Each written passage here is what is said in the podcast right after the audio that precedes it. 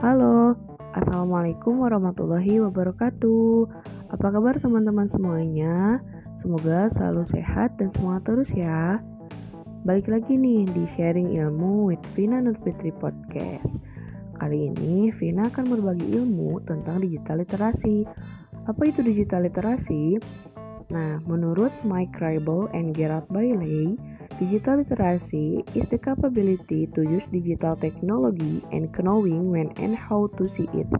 Yang artinya, kemampuan menggunakan teknologi digital dan mengetahui kapan dan bagaimana menggunakannya. Lalu, teori apa sih yang mendukung pernyataan tersebut? Nah, yang pertama, menurut Paul Gister, pertama kali mengemukakan istilah literasi digital adalah kemampuan menggunakan teknologi dan informasi dari piranti digital secara efektif dan efisien. Yang kedua, menurut Eset, yang menekankan bahwa literasi digital seharusnya lebih dari sekedar kemampuan menggunakan berbagai sumber digital secara efektif. Nah, yang ketiga ada menurut Bauden.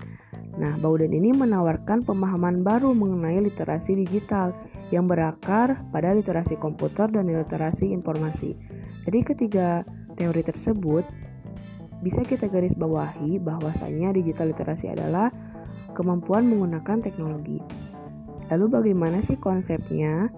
Nah, konsep literasi digital sejalan dengan terminologi yang dikembangkan oleh UNESCO pada tahun 2001 yang merujuk pada kegiatan literasi seperti membaca, menulis, serta berkaitan dengan pendidikan lainnya.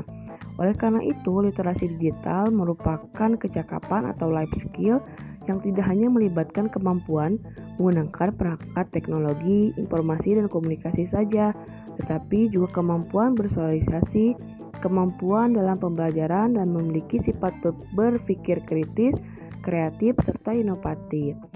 Nah, lalu apa sih isu yang muncul atau permasalahan yang muncul ketika digital literasi ini digunakan oleh masyarakat?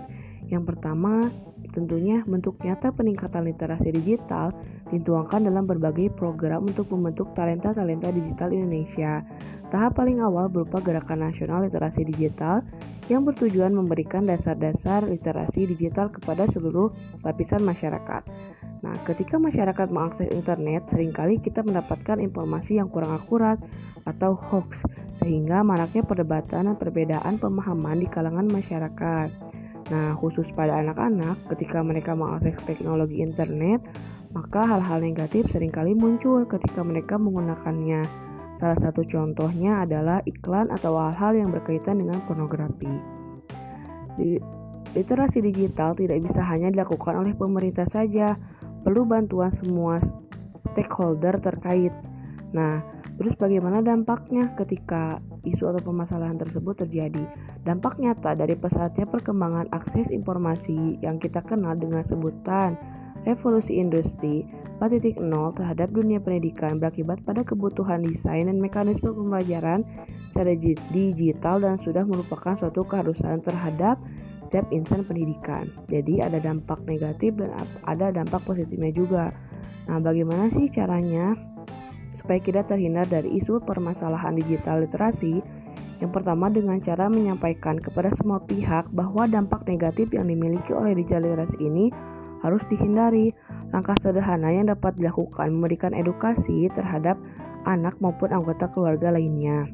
Lalu, apakah kita mampu menyesuaikan digital literasi ini, nah dalam era 4.0 ini kita diharuskan untuk tahu dan memiliki kemampuan terhadap teknologi sehingga kita tidak akan kesusahan dalam mengakses internet.